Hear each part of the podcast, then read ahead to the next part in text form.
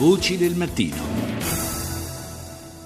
E cambiamo argomento, parliamo infatti del genocidio armeno, un genocidio di cui ricorrerà tra 2 mesi, il 24 aprile ufficialmente, il centenario. Un genocidio decretato all'interno dell'impero ottomano nel 1915 dal partito dei giovani turchi. Ne parliamo con la scrittrice, saggista italiana di origine armena Antonia Arslan. E intanto buongiorno professoressa. Buongiorno a lei e a tutti i vostri ascoltatori. Ecco, questa terribile ricorrenza, da voi chiamato appunto Metz Yeghern, il grande male, una sorta di Shoah. Quante sono le analogie tra il genocidio armeno e quello degli ebrei? Guardi, non solo sono molte, ma ogni anno che passa gli studi che proseguono dimostrano che queste analogie erano veramente e sono veramente straordinarie.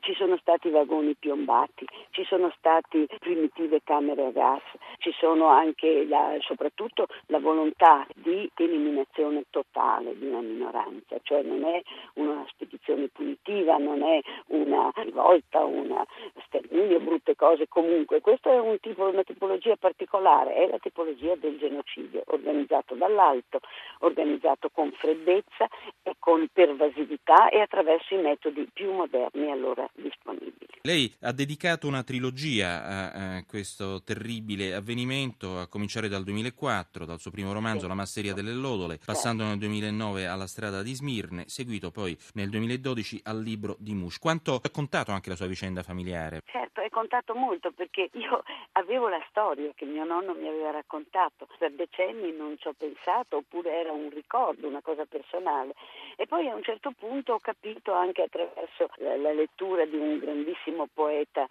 Daniel Varujan, un ragazzo di 30 anni, deportato il 24 aprile e ucciso successivamente, ho capito che è stato come una enorme ondata che mi ha travolto, mi ha fatto tornare in mente, mi ha fatto sentire gli odori, profumi, colori di questa gente perduta, di questa patria perduta, e allora ho potuto scrivere un romanzo. Senta, la Turchia ancora continua a negare il genocidio armeno, nonostante alcune aperture fatte di recente da parte del presidente Erdogan. È una forma ossessiva. La Turchia odierna, vede, c'è una schizofrenia. Da un lato ci sono molti intellettuali, scrittori, ma anche gente semplice, come nell'est del paese, gente che si ricorda benissimo, ricorda quello che è successo, chi dice ancora questa è una casa di armeni, sa che nelle proprie case a fondamento ci sono pietre che erano prima pietre dei cimiteri armeni o delle grandi croci di pietra. E se opportunamente sollecitato te lo dice.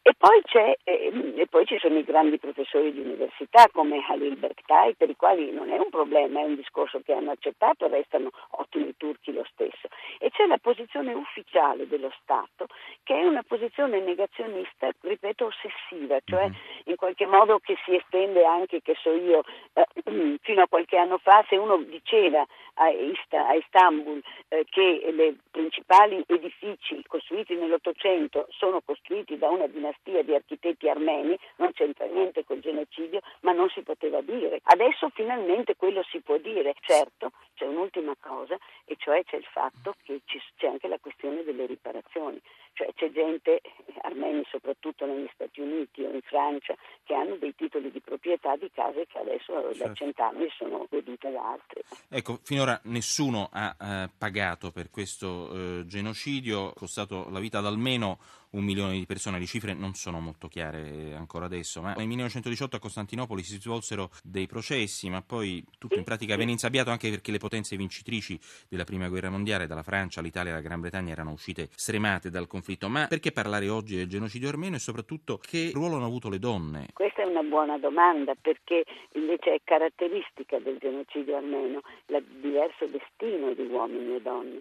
Gli uomini vengono uccisi, per loro una pallottola viene usata, le donne sono considerate esseri inferiori e oggetti in qualche modo, per cui vengono uccise con sistemi addirittura più barbari, vengono anche bruciate vive a volte, oppure vengono portate via, e diventa una specie di genocidio, possiamo dire, di identità, no? Vengono alcune donne giovani o carine, gli ammazzano il marito e i figli, e poi vengono portate in casa turco sono costrette a non esprimersi più nella loro lingua, così per le bambine.